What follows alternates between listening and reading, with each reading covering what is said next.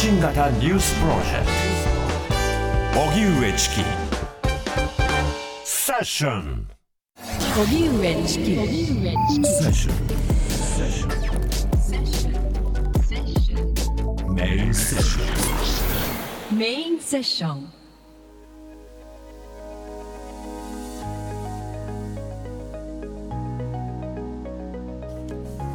イスラエル軍のガザ地区南部への侵攻今後の情勢はどうなるのか。イスラム組織ハマスの越境攻撃を契機に始まったイスラエル軍のパレスチナ自治区ガザへの侵攻。これまでにガザでは人口の8割を超えるおよそ190万人が避難を余儀なくされていて人道危機の悪化が深刻になっています。侵攻は先月24日から7日間休止されたものの今月1日から再開されイスラエル軍はハマスの壊滅を目指しガザ南部の地上侵攻を進めています。ガザの保健当局はこの2ヶ月の間にガザ側で1万6248人が死亡と発表。これに対しイスラエル側の犠牲者は1200人以上に上っています。イスラエル首相府は6日ガザ地区南部への最低限の燃料の搬入を認めるとしていますがハマスの壊滅を目指す方針に変わりはなく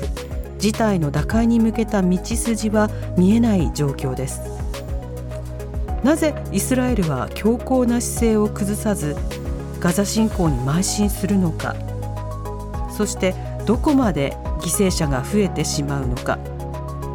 今日は現地で取材する毎日新聞記者と現地への滞在歴もある研究者を交えこれからのガザをめぐる行方について考えていきます。それでは本日のゲストをご紹介してまいります。リモートでご出演いただきます。まずイスラエル・パレスチナ問題を専門とする慶應義塾大学教授の錦田愛子さんです。どうぞよろしくお願いいたします。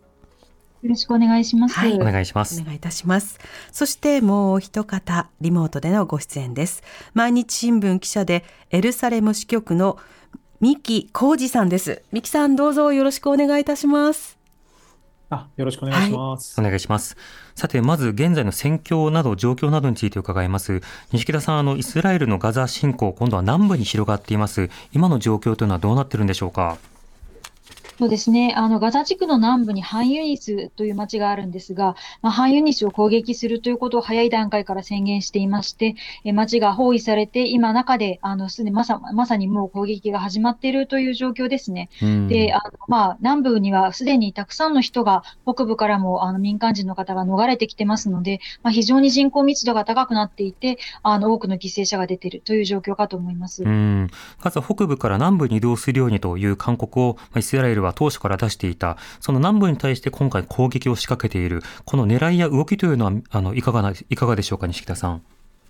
そうですね。あの、まあ、基本的にガザ地区から人を出すのが難しい状況で、あの、国境としてはイスラエル側と、あの、エジプト側しかないわけですね。で、エジプトも入れたくない。イスラエル側はましてや全く入れるつもりがないという状況の中で、はい、まあ、ガザの内部でですね、人を動かせて、あの、まあ、一応地区ごとに割ったような地図を発表してですね、こちらに握れば安全だというような表現をしてるんですが、あの、それでまあ、人道的な配慮はしてるというポーズを示しつつ、あの、攻撃に関してはは手を緩めるつもりがないという、そういう状況なのかなと思いますうんその割付表を実際に市民がアクセスできないような、まあ、そうした状況の中で次々と攻撃をしている状況にはなっているわけです。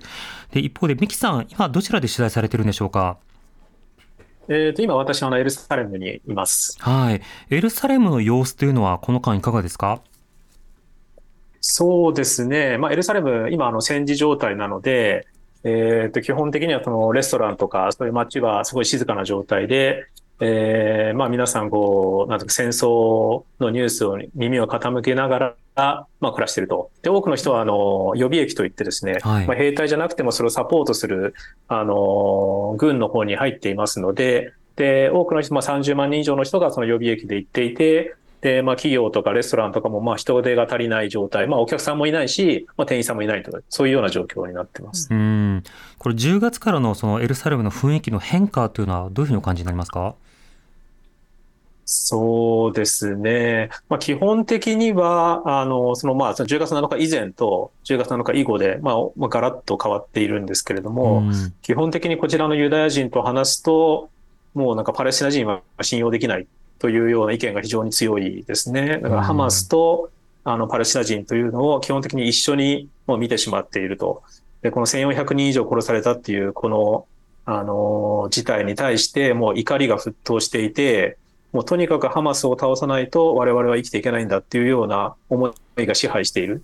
という状況ではあります。まあ一方であの人質が240人以上拉致されていて、はい。で、その人質の解放というのも、あの、非常に重要なことですので、で、まあ政府もそれを両立すると言っているんですが、その人質の解放を優先するべきだっていう意見と、むしろ戦闘の方を優先して、それを戦闘で結果が出れば人質は帰ってくるんだっていう意見で割れているというような状態だと思います。うん、なるほど。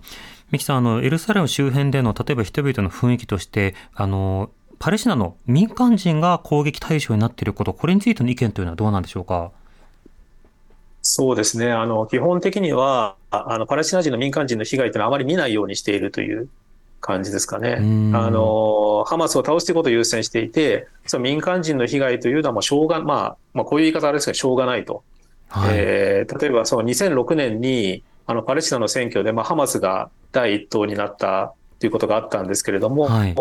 それで要するにガザ市民は、まあ、ハマスを支持したじゃないか、ハマスを投票したじゃないかっていうところから、まあ、あの、パレスチナ市民もハマスを支援してるんだっていうふうに思っている人が多いですし、今回あの、イスラエル側にガザから入ってきたときに、ハマスの戦闘員だけじゃなくて、まあ、あの、一般市民の方も入ってきて、あの、物を盗んだりとかっていうことがあったんですね。はい。まあ、そういう映像とかを見ているので、まあ、一般市民も、まあ、同罪だというか、えー同じなんだっていうような思いを持っている人が多いように感じます。うん。イスラエルの中で、例えば人道的配慮をしよう、あるいは停戦を呼びかけよう、こういったような反応というのはあるんでしょうか？えっ、と、やっぱ人質の被害者の親族の方を中心に、えーやはり人質を解放を優先するべきだというような意見は、まあ、あります。うん。た、だ、えっ、と、一方で、もう完全に停戦してしまって、で、ハマスをこのままでもういいから、とにかく停戦をするべきだと、戦争に反対なんだっていう意見は非常に少数派だと思います。なるほど。また、あの、イスラエルでの報道ぶりというのは、ミキさんいかがでしょうか？報道ぶりですか？えっ、と、そうですね。まあ、あの、世論を、まあ、報道も世論を受けているので、基本的には、あの、ハマスを壊滅するというのが、まあ、第一目標としてあると。えっ、と、要するに、まあ、今ですね、あの、ガザ周辺の、まあ、イスラエル南部の方々というのは、えっ、と、基本、今、避難している状態なんですね。その家を開けて、まあ、エルサレムであったりとか、ちょっと視界の方であったりとかのホテルだったりとかに避難している状態で、まあ、戻れない状態。で、彼らがえー戻るには、そのガザからハマスがいなくならないと安心して住めないと。はいだ。からイスラエル南部には戻れないという状況もあって、とにかく、あの、まあ、総意としてハマスがガザをこれ以上支配することは、あーまあ、仮ならんというのは、まあ、あると思います。うんその、その方法としてどのぐらい民間人の被害が出てもいいのか、えー例えば人質をどのぐらい、人質の救戦優先を、救出をどのぐらい優先するのかっていうところについて異論があるっていう、そういうイメージだと思います。うん。あの、西木田さん、このネタニヤフ政権にとって、ハマスの撲滅というのは、何をもってこれは殲滅したというふうに、まあ、言えるのか、そのゴールというのはどういうふうに考えればいいんでしょうか？そうですね。その基準というのは実はかなり曖昧で難しいところかなと思います。あの、まあ、ハマス、あの、イスラエル側としてはその幹部の暗殺で、特に、まあ、トップ2ですね、ガザにいるそのシンワールという政治指導部と、それから、あの、ダイフというその、あの、ムハンマド・ダイフというその軍事指導者ですね、その二人を、あの、両方暗殺した、その証拠まで示すことができればですね、まあ、かなりの成果を出したということを示せると思うんですけど、うんなかなかそれ自体も難しいですし、これまでに何人もですね、そのハマスの幹部をあの暗殺したというふうに報じてはいるんですが、まあ、それによって一向にこのロケット弾攻撃があのやむ気配もないということで、あの具体的な基準というのは、実は曖昧で、あのイスラエル側もあの具体的に提示しかねているというところもあるのかなと思います。うんなるほどあの今、名前が挙がったシンワル氏など、こういった人々というのは、どういった人物なんでしょうか？そうですね、そのシンワル氏は、あの実は長い間、イスラエルの刑務所に服役していた人で、あの2011年にですね、この前のその人質交渉で、あの2006年に捕まったあのイスラエル軍の兵士がいたんですが、はい、そのギルアド・シャリットという兵士があの解放されたときに、交換で釈放されたあの政治囚ということになります。で、その後はですね、まあ、ガザ地区の中で、あの政治部門のリーダーなんですけど、軍事部門にとってもかなり睨みというか、あの抑えが効く、あの強硬姿勢のあの政治指導部のリーダーという位置づけのようです。うんこの、まあ、シンワル氏の、まあ、今の例えば居所など、イスラエル側は把握しているんでしょうか？そうですね、今日ぐらいの報道で、そのシンワル氏の自宅を包囲したというような報道が出てはいるんですけど、まあ、確かにあの自宅というものはそう簡単に動かしがたいところもありますし、あのいろいろ内通者等を通じてですね、どこが自宅かということは把握はできるかと思うんですが、まさかこれだけ戦闘が起きているさなかにですね、あのハマスの政治指導部の幹部があの自宅に一人でのこのこいるとはとても考えられにくい、考えであのられませんので、あもちろん戦闘部部員と一緒にハマスの他のメンバーと一緒にあのトンネルのどこかにいると思うんですね。でそうなると、具体的にあのハマのシンワル氏がどこにいるのかというのは、おそらくあのイスラエル側もまだそれほど特定しきれてはないんじゃないか、その自宅を包囲したっていうのは、まあ、シンボル的な、ここまで攻勢強めてるんだっていうアピールでしかないのかなというふうに考えています。なるほど。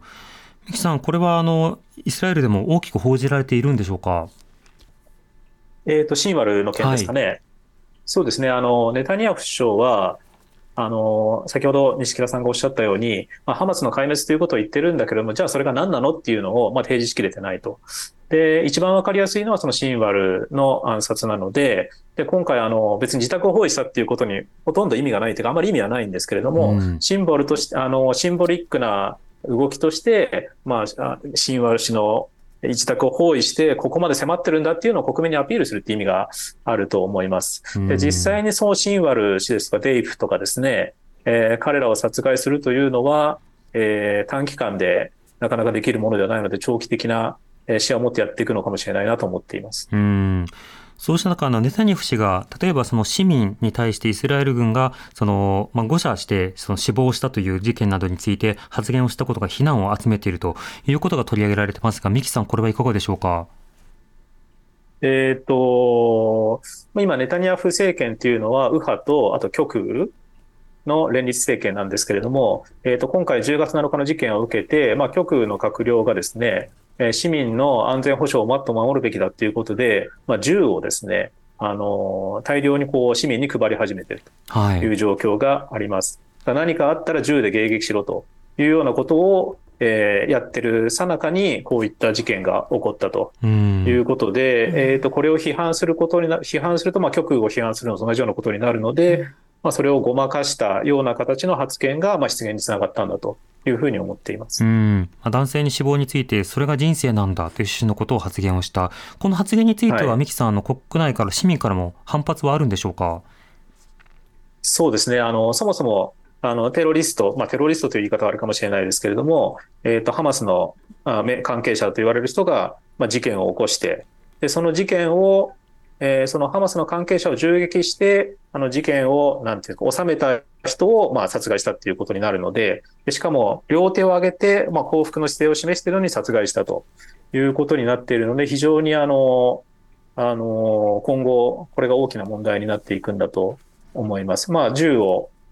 市民に配るとで、まあ、何かあったら銃撃しろというふうに呼びかけると。すると当然こういうあの誤射というかですね、こういうことが起こってくると。じゃあこれにイスラエル社会はどう立ち向かうのかっていう問題になると思います。うんまたこうしたネタニヤフ氏の発言だけではなくて、そもそもハマスに奇襲攻撃を受けたこと自体がネタニヤフ政権にとってのまあダメージであった。つまり自分たちは国防に強いのだということをアピールしていた政権が、こういった失態を招いたこと、この点についてのまあ潜在的なくすぶる非難というのは西北さんいかがでしょうか？そうですね。それは非常に大きいと思います。あの、ネタニヤフ政権というのは、実は、あの、イスラエルの戦後、あの、まあ、建国以来のですね、最長政権になるわけなんですが、うん、まあ、それを支えてきた一つの理由としてはですね、まあ、ネタニヤフ政権下で、まあ、治安的にかなり安定した状況を、まあ、結果的にですけど、提供できていたということがありました。はい、で、ネタニヤフは、まあ、ミスターセキュリティって言われてる時もあったようなんで、それが、その、今回のような、あの、激しい、まあ、あの、それこそ逆に史上最大規模の犠牲者が出たわけですよね。あの10月7日のような事態を招きましたので、まあ、これはまあ政権にとって非常に大きなダメージというふうに言えると思います。うんそうしますと、これが何かしらの仕方で戦闘が終了するということになった場合、このネタニヤフ政権に対する批判や検証ということにも向きかねないということになるんでしょうか？そうですね。その情勢はまあ避けられないと思います。以前もその1982年のそのレバノン侵攻の時もですね、まあ軍、それは軍部のあの暴走という話でしたが、やはりその軍の対応がまずかったといった時に、あの戦争が終わった後に追及委員会が組織されて、あの、激しく批判されて、その時は国防大臣があの辞任するということになったんですが、まあ、今回もそういったあの追及が行われる。そして今回はまあむしろネタニヤフの方が責任を問われるという可能性はあるかと思います。なるほど。となると、ネタニヤフ政権としては、あのこういった戦闘というものを持続する動機というのが、単に反パレスチナというだけではなくて、政権維持というものも含まれているということになるんでしょうか？そうですね。そういう側面もあると思います。あの、戦闘が続いている最中は、あの、なかなか、あの、戦争の最中に辞任、あの、罷免させされるということはないでしょうし、あの、今はまあ戦時なのでということで、あの国民の団結を促すというあの名目でネタニヤフが政権に居座れると思うんですね。で、そのために戦時内閣を組織していますので、ですが、その戦闘が終わった後は、まあ、ネタニヤフが指揮をするということのもう正当性なり、こう臨時性もなくなってしまいますので、はい、まあ、非常に危ういポジションになるかと思います。うんこの政権維持という動機の部分については、三木さん、どう見てますか？はい、えー、えー、とそうですね、あの西川さんのあのおっしゃったことと同じなんですけれども、あの戦争が長引けば長引くほど、えー、政権が維持できると。で、その、で、支持率は下がっているけれども、その間に、まあ、どうにかその支持率を、えー、回復させる、自分の責任を免れる手を考えられないかっていうことを、あの、ネタニヤフ政権は模索してるんだと思います。うん、なるほど。そうしますと、この2ヶ月の間に、まあ、あの戦闘がより激しくなっていって、地上侵攻というのもスタートをしていく、各病院に対する攻撃でも非難を浴びた。で一方で人質交換のために、まあ、戦闘の短期間の休止が行われたものの、まあ、すぐさま再開ということになりました。この停戦の終結というものについては、西木田さん、どういうふうにご覧になってますか？そうですね。まあ、あの、この停戦を始めた段階でですね、あの、これが戦闘の終わりではないということは、あの、ネタニヤフ首相はかなり強く最初から言っていたんですね。はい、なので、あの、この一時的な戦闘の停止というのをそのままあの、全体的な戦闘の、あの、休戦につなげていくという考えはそもそもなかったと考えられます。で、イスラエル側としては、そのハマス側の軍事拠点及び幹部を、あの、先ほど名前が出たシンワル氏であるとか、ダイフ氏の殺害ということを大きな目標に掲げていますので、ある程度そういった意味で、あの、目立った収穫が得られるまでは、やはり戦争は終わられないということかなというふうに思います。うんこれ、ハマス側が攻撃してきたので、イスラエルが戦闘を再開したというふうに発言していますが、三木さん、政権はどういうふうに説明しているんでしょうか？えーと、基本的には、まあ、あのハマスが、まあ、人質解放、まあ、女性と子供について全員解放すると言ったと。だけれども、まだあの10人以上の女性など残っているのにもかかわらず、えー、その女あの解放するリストっていうのを送ってこなかったっていうのが一つと、あのまあ、停戦期限が、休戦の期限が来る前に、ミサイル攻撃をハマスが始めたというのがもう一つ。それでイスラエルは停戦を、あ休戦戦闘を再開したというふうな説明になってます。うんこの説明は西田さん、どう見ますか？そうですね、実際の戦闘がどこで始まったかというタイミングを見ていくと、確かにハマスの側がその停戦期限の1時間前に攻撃を開始してるんですね。ただもうそのすぐ直後にイスラエル側も報復攻撃を開始してますし、もうこの段階ではもうあの停戦はこれで終わりというお互いの認識がある程度できていたのかなという感じがします。で、ハマスの側の説明としてはですね、そのイスラエル側が追加の交渉というあの解放であり釈放でありという交渉を受け入れなかったからだというふうにしていまして、つまりハマスの認識では、まあ、ハマスが攻撃を開始する以前にもう停戦交渉は決裂していたんだという、そういう認識だったのかなというふうに思います。うんまた今、トンネルに海水注入というのがあの非常に日本でも取り上げられていますけれども、三木さん、あのイスラエルの報道などでは今後の、まあ、戦戦略であるとか、戦闘の状況についての見通しはどういうふうに取り上げられているんでしょうか？えーとまあ、そのトンネルの海水注入っていうのはあの以前からあの報道されていた話なんですけれども、まあ、海水を注入することはできるんですが、まあ、じゃあそれがどこまで効果があるのか、それで今後のガザのその地下のですね、地下水であったりとか、あの水の状況にどう影響を与えるのかっていうことがわからないという状況で、えーとまだ決断に至ってないと。いう話だと思います。で、例えば南部について今後どういうふうに攻めていくのかっていうのは、まあ、非常にあの難しいえー、ことになると思います。まあ、あれだけ多くの避難民の方がいて、でそこで、まあ、あの地上侵攻して攻めていかなくてはいけない。一方で市民への被害はできるだけ避けなくちゃいけないというアメリカかなり国際社会の強いプレッシャーがあると。で、これで、これをイスラエルがどうしていくのかっていうのは、まだあの報道でも出ていないし、私の方でもまだ見えてないですね。なるほど。ちなみに三木さん、の基本的なことなんですけれども、そのイスラエルのテレビのチャンネルってどういうふうになってるんですか？公共放送とか民放とかどうなってるんですか？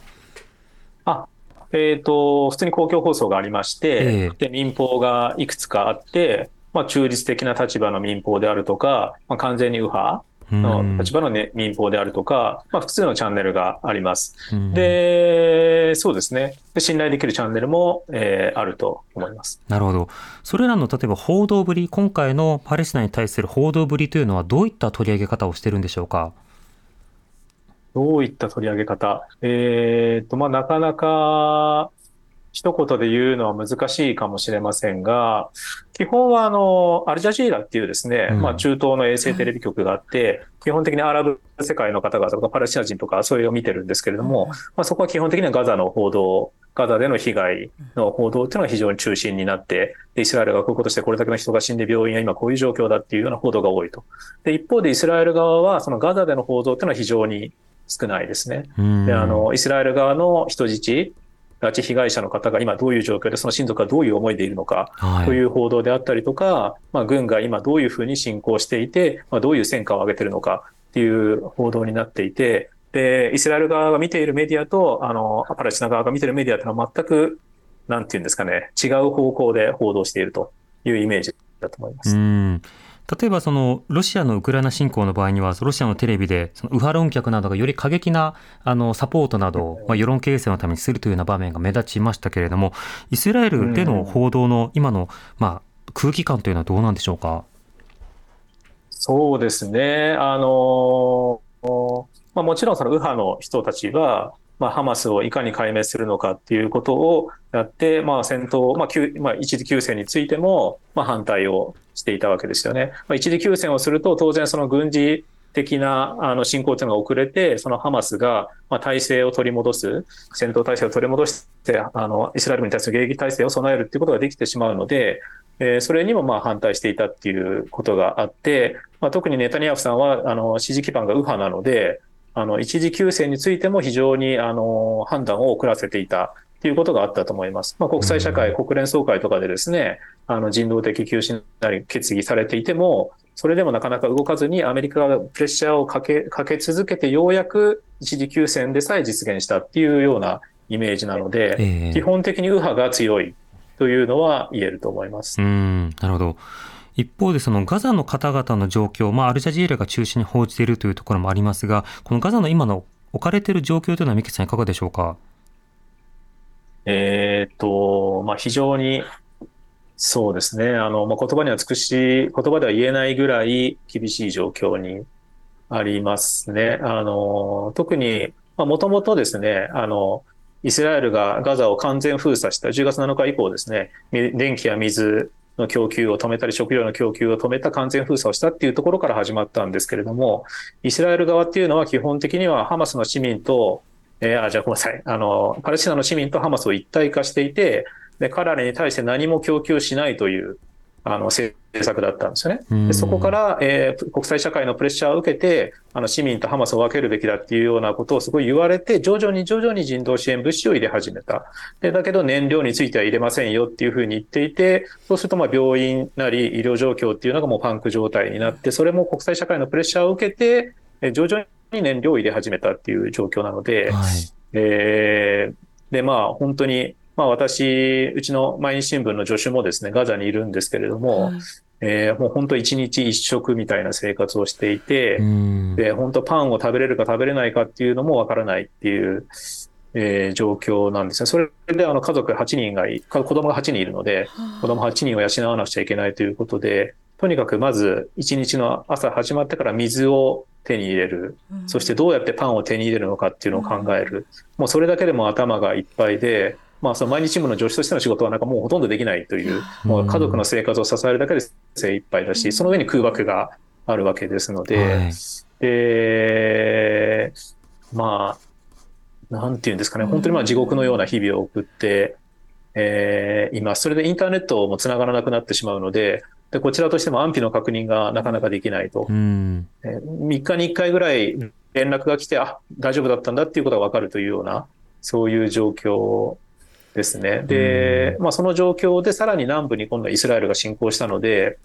えっ、と、もともとひ北部から避難してきたりとか、さらにまたラファとかですね、エジプト境界の方に避難しちゃいけなくいけないと。で、そこではもう家すらないので、うんあのもう路上で寝泊まりするしかないと。誰もあの住居も用意しないし、誰も水も用意していない。誰も食料も用意してないっていう状況で避難を要請していると。まあ、イスラエルは基本的にはもう自分たちの戦果っていうのをもう最優先で考えているので、市民がどういう状況であるかっていうのは全てハマスの責任だという考え方なんですね。うんだから、まあそういう人道支援状況、人道状況については、まあ考慮はしない。で、イスラエルの市民というのもそれを見ていないっていう状況があって、えーそこがあの、パレスチナ側、アラブ世界と国際社会の側とイスラエル側で断絶しているところだと思います。なるほど。なおあのガザの市民の方が水やパンを手に入れようとしたら今はどのようにして手に入れるんでしょうか？えーと、それ場所にもよるんですけれども、あの、基本的には、例えばあの、海水を淡水にする施設っていうのがありまして、でそこはま燃料がないと動かないんですけども、燃料があれば、そこがまあ多少動くと。で、そこにこうずっと行列を作って並んで、あの、飲料水を手に入れるっていうことがあります。まあ、人道支援物資が配られているところがあれば、それを、あの、手に入れることもできるんですけど、いずれにしてもまあ3時間とか4時間とか待って手に入れると。で、その飲料用のものと、あと、まあ、衛生的には良くないんだけれども、なんかみ、あの、お皿洗いとかシャワーとかに使える水っていうのが別にありまして、それを別々に、あの、購入しなくちゃいけなくて、それも何時間も待って手に入れるとうんいうこと。で、まあ、あとさらにパン、パンですよね、あと。ええまあ、野菜とか肉とかっていうのはもうほぼないので、えー、あと缶詰が少し残ってるっていう話を聞きますけども、まあ、缶詰を手に入れるか、あとパンをいかに手に入れるかっていうことで、その日一日食べるか食べれないかっていうのは決まってくるっていう感じですかね。うん西池田さんあのこういったガザの市民の状況についてはいかがでしょうか？そうでね、そうですね。非常に厳しい状況ですよね。なんかお話を伺ってるだけでも、本当に、あの、うん大人は我慢ができても子供は本当にお腹が空いたらもう我慢もできないですし、うんあの、こんな状況が長く続いてしまうと、まあ、栄養失調で発育とかにも問題も出てくるでしょうし、うんまあ、衛生環境としても非常にあの懸念される状態だなというふうに思います。うんあの一方で今ハマスの反応やハマスの例えばアピールというのは西木田さんどういった状況になってるんでしょうか？そうですね。ハマスの反応ですか？えっと、こういう状況に関してってことですかね？あるいはその対イスラエルに対して非難をするのか、あるいはそのガザの市民に対して何かメッセージを出すのか、このあたりはどうでしょうか？そうですね。まあ、あの、積極的に、あの、市民に対して呼びかけて闘争を煽るとか、そういうことが特に出てるという話は特には聞かないですね。基本的には、まあ、この戦闘が長期化するという状況の中で、あの、大半の人々っていうのはまだやはり、あの、攻撃をしてくる、目の前に爆弾を落としてくるイスラエル側の方が、あの、自分たちのこの状況を作っているというふうに考えることが、まあ、普通なのかなというふうに思います。うんなおあのそうした攻撃を受けている状況の中であのイスラエルもそしてエジプトもあの受け入れない非難できないという状況がありますとりわけミキさんのエジプトの反応というのはこの間どうなんでしょうか？そうですね。あのーまあ、エジプト側として、まあ、二つあって、まあ、イスラエル側としては基本的に、あの、パレスチナ人をガザから追い出したいわけですよね。はいあの、追い出して、で、ハマスと、あの、ハマスを壊滅させたい。で、その後、パレスチナ人をガザに戻すかどうかっていうのはまた別の問題なんですけれども、えーで、エジプト側としては、まあ、二つ理由があって、そのパレスチナ人をエジプトに受け入れてしまうと、えーそこでまあ定住してしまうかもしれない。で、その中にハマスの戦闘員が混じってるかもしれない。で、ハマスの戦闘員というのはもともとムスリム同胞団なので、えー、あの、まあ、今のエジプトのシシ政権の敵だったえー、団体ですので、それでシナイ半島の治安が悪化するかもしれないっていうのが一つ。と、あと、一度エジプトにパレスチナ人をあの移動させてしまうと、イスラエルがもうガザに戻さないかもしれないと。で、その、そうするとパレスチナの力のパレスチナ人の追放になると。はい、そういうことが2つあって、イスラエル、あエジプトは今、パレスチナ人を、あの、負傷者、あの、病院、あの、怪我をした人で、その病院での治療が必要な人については受け入れてるんですけれども、一般市民については受け入れてないと。いう状況です、ね、うん。治療が終わった場合というのはどうなるんでしょうか？うん、あそれは治療が終わった方がどうなるかっていうのは聞いてないです。が、特にガザに戻るっていう話は聞いてないので、多分エジプトで療養を続けるんだと思います。うん。ただ治療だけなくて療育が必要という点で言うと、まあ、小さな子供であるとか、あるいはその、まあ、出産した母親であるとか、あるいはその高齢者の方なども、本当にケアなども必要ではあるんですが、ミキさん、このあたりはまだ受け入れというようなことはならないわけですか？そうですね。多分それは受け入れにはなっていないです。あの、例えば障害者の子供であったりとか、高齢者の方であったりとか、いろいろいらっしゃるんですけれども、多分その線引きがまあ難しいというのもあると思いますし、そういう方々もまあ大量なので、じゃあそれをどこに受け入れるのかっていうことになりますけれども、その受け入れる、まあ例えばテントがあるなり、キャンプがあるなりっていうわけでもないので、はい、受け入れ体制もできていないということになっていると思います。この周辺諸国の対応、国際社会の反応、この後伺っていきたいと思います。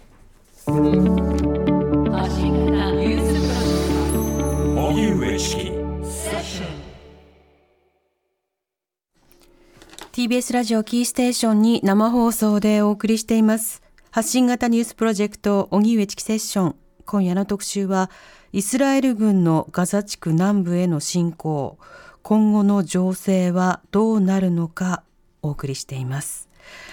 えー、ゲストはリモートで慶應義塾大学教授の錦田愛子さん。毎日新聞記者でエルサレム支局の三木浩二さんとお送りしております。引き続き錦田さん三木さんよろしくお願いいたします。お願いします。よろしくお願いします。はい。さて、錦田さんに伺いたいんですが、ではそのガザから人々を追い出したいというイスラエルの思惑があったとして、その後の統治というのはどういうふうに考えているのか、まだアイディアというのは錦田さん、あのイスラエル側にはないんでしょうか？そうですね。この点については実はいろいろまあすでに提案は出てきているところで、あの、イスラエルとしては、あの、直接、あの、統治、あの、一定期間であっても、まあ、ガザの、あの、統治と統治というかですね、治安管理ということは、やはり自分たちでやりたいという考えはあるみたいです。はい、あの、アメリカはですね、実は、あの、パレスチナ自治政府の、西岸の自治政府を連れてきて、ここでなんとか、あの、ガザも任せたいという気持ちがすごくあるようで、うん、あの、えー、西岸のガザ地区、ガザ、西岸の自治政府をこう活性化させてですね、あの、こちらも担当できるようにということを何度も提案をしているみたいなんですね。ただ、イスラエルはこれに関しては非常に否定的です。あの、まあ、その力はないだろうと見ていること、その、あの、実政府に任せてしまうと、また、あの、イスラエルに対する攻撃拠点が再構築されてしまう。それを、まあ、イスラエルの側で、あの、制御できなくなってしまうというのを恐れているのかなというふうに思います。うん実際それはあのあのユルダン川西岸地区のそのファタハによってガザが統治された場合に本当にそれだけ何かこう復興であるとかあるいはその抵抗であるとかそうしたものになるとイスラエルは信じているのかそれともそれを口実にして抵抗しているのか錦田さんその点はどうでしょうか？そうですね。あの、まあ、あの、どちらも自治政府に任せるというのは、あの、まあ、安易な、安易というか、まあ、あの、えー、どこに他、他のアクターにその責任を、あの、負わせなくて済むという意味では、あの、やりやすい移行案ではあると思うんですけど、まあ、それによって、その治安が確、安全が確保、確保できるとイスラエル側が考えてないんだと思うんですね。その、統制する能力が、おそらくファタハ政府にはないだろうと考えている。だから、できるだけ任せたくはない。それだったら、あの、暫定的な期間であっても、イスラエル軍のあの直接のコントロール下に入れた方が安心ということ。で、まあ、そのためにやっと今、干渉地帯という案が出てきてますね。その、はいはい、イスラエル側とそのガザ地区の間に、あの、干渉地帯を設けて、まあ、そこにおそらく人を住ませないということだと思うんですけど、攻撃をできないような状況にしたいということみたいです。なるほど。ただその干渉地帯というものをどれだけ設けるかにせよ、あの相当そのガザ側の人々の移動というものが今以上にこう制限される、そしてその居住の地域なども制限されるということになるかと思いますが、その点はいかがでしょうか？そうですね、そうなりますね。で、うんあのまあ、すでにもう9割の方が難民になっている、そして多くの人が、ほとんどの方がそのえ住む場所を失っているという状況で、でなおかつ戻って家を再建することも許されないという面積が、あのかなりのえ広さでその干渉地帯で設けられてしまうということになると思いますので、うんあこのまあガザの人々にとっては苦難の日が続くということになるかなと思います。なるほど。また西岸地区のように入植対象になっていくのではないかという懸念、錦田さん、これはいかがでしょうか？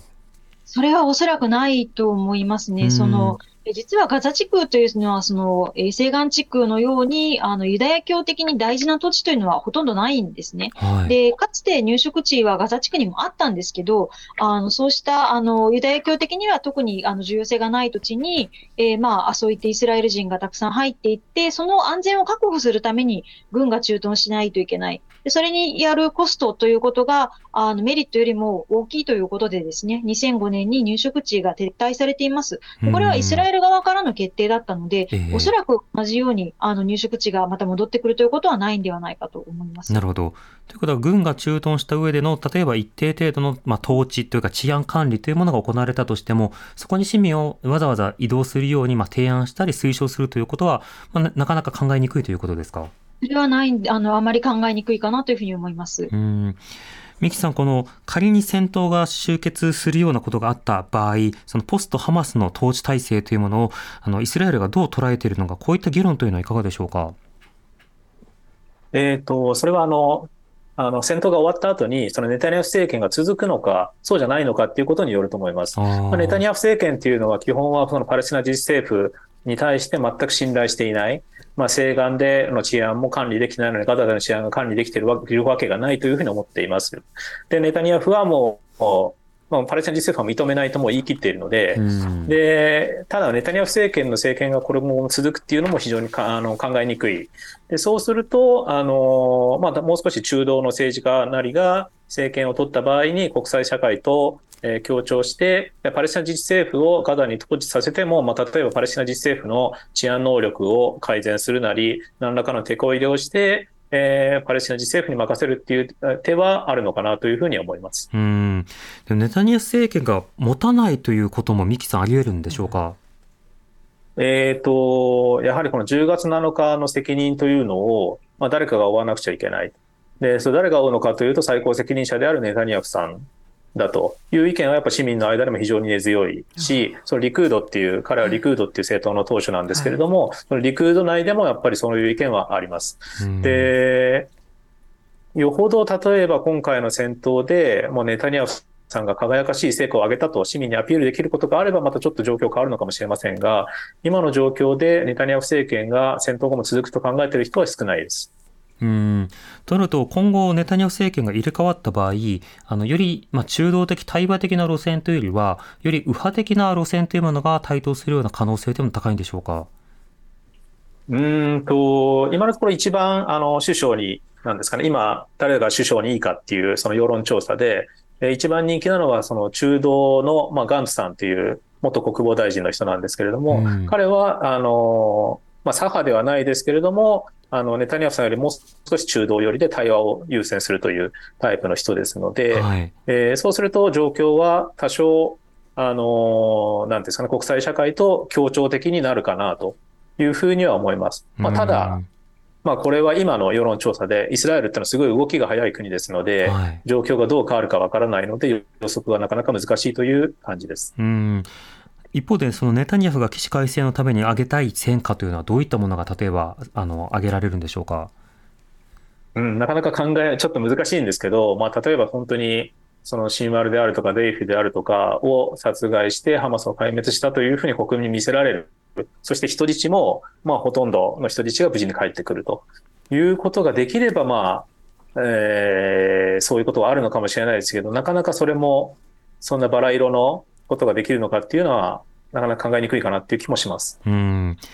西木田さん、このネタニヤフ政権の今後、要は戦闘が仮に終結した以降のそその後というものはいかがでしょうか？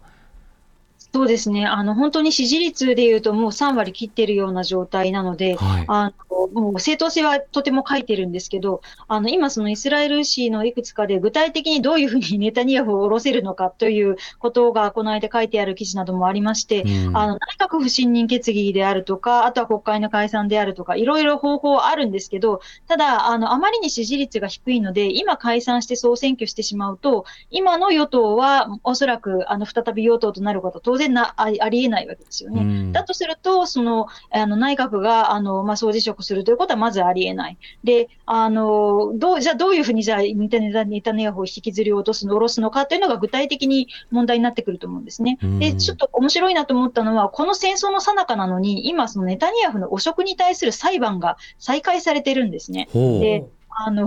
汚職を疑惑というのが、あの、はいないく何件も大きいものがありまして、ネタニヤフは。で、あの、その訴追というのがあったんですが、10月7日の戦闘開始後、それが停止されてたんですね。うんそれが再開されたっていうことは、そういう方向でネタニヤフを引きずり下ろしたいと国民は考えてるのかなっていう、まあ、それは法的手続きなんですけど、まあ、そういう側面もあるのかなというふうにちょっと興味深いなと思って見ていうます。んなるほど。一方でそうしたそのイスラエル内の動きで結果的にどうなるのかというまあ不安定な不確定な要素もある一方で国際社会の役割についてリスナーの方からメールいただいております。はい、えーラジオネームパーチェさんからいただきました。どうもありがとうございます。ガザ地区の戦闘停止が延長されず、南部にまで大規模な軍事行動が行われていることに大きな憤りを感じます。戦闘停止期間にはハマスが拘束した人質との引き換えに刑務所に拘留されていたパレスチナ人の女性や子供が解放されましたがその多くが超法規的な行政拘禁だったという報道に衝撃を受けました。ガザ地区だけでなくファタハが支配する西岸地区でもイスラエル軍による暴力が日常化している事実に愕然とします。そしてまた解放した人数を上回る数のパレスチナ市民が拘束されていると。国連はなぜこんなにひどい非人道的な状況を止められないのでしょうか。結局はイスラエルに多額の財政支援をしているアメリカ次第である現実を世界は注視し続けています。ネタニヤフ政権によるこの2ヶ月間の軍事行動は明らかに国際人道法違反で決して許されないと思います。日本政府はもっと強い抗議のメッセージを出し停戦のために積極的に関与していくべきだと思います。といただきました、はい。ミキさん、あの、10月以前から、そのイスラエルによるパレスチナ人の拘束というのが続いていたではないかという指摘がある中で、今回人質解放と合わせてさらなる拘束が続いているのではないか、この点いかがでしょうか？えー、とそれはおっしゃる通りですね、えー、と10月7日以降に、まあ、ハマスがですね、えーとまあ、西岸であるとかエルサレムであるとかの、えーハマスの支持者にあのイスラエルに向かって立ち上がれっていうような先導をしたりとか、まあ、そういうことがあったので、えー基本的にそのハマスのメンバーであったりとか、ハマスの関係者と疑われる人たちを次々と拘束していると。で、イスラエルは、あの、先ほどもそのメールにもありましたけども、行政拘禁という制度がありまして、えー基本的にその容疑が固まっていて起訴されたりとかしていなくてもですね、テロリストの可能性があるというだけで、まあ、拘禁ができてしまうというようなシステムがありますので、まあ、そういう名目で次々と拘束しているというのはあると思います。うん、なるほど。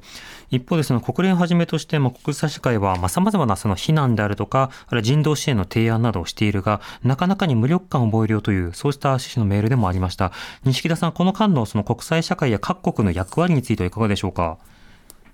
そうですね。今回のその戦闘に関しては、国際社会の影響力は、まあ、あの、これまでよりは強いと思うんですね。その、例えばその民間人に対する犠牲を、あの、最小限にすべきだ、それから停戦をすべきだという圧力がずっと続き、あの、例えばその北部にいた、あの、パレスチナ人に対して南部に逃げろという避難経路が、あの、何度にも再三にわたりですね、その地図なども配って示された、ああいう動きは、やはりこれまでのイスラエルの動きと少し違うところはあるかなと思います。うんこれまでもあの国際非難を受けてあの配慮しなかったことなくはないんですけど、大体、まあ、あの直前に SNS で今から攻撃しますと言って、すぐあのその後に爆撃するという、本当にこうタイミングが短かったんですね。はい。それが何日もあの、期間を設けてっていうのは、やはり国際社会の、あの、働きかけなしには成立しなかったことだと思うんです。ただ、あの、根本的にイスラエルという国が、あの、まあ、アメリカも含めですね、あの、他国の言うこと、それから、え国連安保理、あの、ハタワーマスの国際司法裁判所のようなところがですね、判決を出しても、国際刑事裁判所が判決を出してもですね、それにも従わないという国ですので、なかなか、あの、この戦時下になって、あの、イスラエル側も必死になっている状況の中では、あの、伝わりにくいのかなというところはあるかと思います。今起きている状況は当然悲惨な状況で凄惨な状況ではあるが、圧力をかけたからもっとあのひどくなる可能性というものをなんとか抑えられている状況でもあると、こういうことさえあるということですか？そうですね。まあ、もっとひどい状況になり得たのが少しマシになっていると思います。そういう意味では、今回国際社会の働きかけ自体も大きいですし、影響がないわけではないんですが、なかなか聞きにくい国だっていうことは、やはりあの承知しておかないといけないのかなと思いますうん日本でもデモが行われ、そしてまあ政府による働きかけを期待する声もあります。この点、西田さん、いかがでしょうか？そうですね。まあ、日本政府も、あの、いろいろ働きかけをしていますし、あの、国際法、人道法に、あの、従うべきだということも、あの、訴えを、直接もですね、働きかけもしてるわけなんですが、まあ、なかなか伝わりにくいという状況かなというふうに思います。うん三木さん、あの、こういった国際論調は、その、実際にイスラエルの中で報じられたり議論されるようなことというのはあるんでしょうか？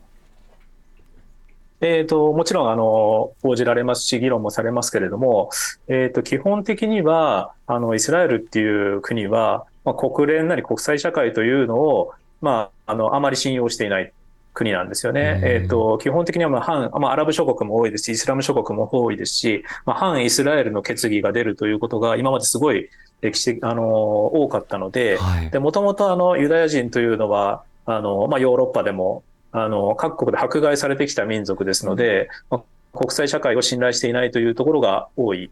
は、まあ、強いですね。だけれども、やっぱりあの、米国っていうのが一番その軍事支援もしてお金も与えてって、米国っていうのは一番強い大きい同盟国ですので、今バイデン政権が、まあ、最初はあの、イスラエルの自衛権っていうのを強く支持してましたけど、その後、あの、人道的な対をしろっていうことをすごい強く何回も繰り返し言ってきているので、はい、まあ、それによってイスラエルの動きというのは少し歯止めがかかっているというふうに私も思っています。うんなるほど一方で、三木さん、あの、今可能なパレスチナに対する、例えば支援、これ実際にやっぱり、あの、検問所など含めて物資を届けるということは困難な状況では限界があるんでしょうか？そうですね。あの、物での支援というのは、あの、支援をしたい国もいっぱいあるし、したい人たちもいっぱいいると思うんですけど、まあ、それが、あの、本人たちのところには届かないっていうのはあると思います。そうですね。ただ、あの、まあ、そういうそのイスラエルのこういった、まあ、人道的配慮のない戦闘に対して反対の声を上げ続けるっていうのが、やっぱあのイスラエルに対してもプレッシャーになるし、国際社会をさらに後押しすることにもなるとは思いますので、声を上げるっていうことは非常に重要だと思っています。うんまあ、ハマスの攻撃、あるいは性暴力などを含めた様々なその行為というものを非難するということ、それとイスラエルが今後さらなる攻撃というような加速をすることを止めて、そこから先の統治のあり方を議論すること、これはあのそれぞれまた別個行うことができるものである中で、今進行中のまあガザでの非人道的な状況について、まずは知った上で、まあ、様々なプレッシャーをかけていく、要求をかけていく、そのこと自体が今後起きる加害をまあ最小化し得るというようなこと、まあ、そのことは知った上で情報を共有することが必要かなと思いますね。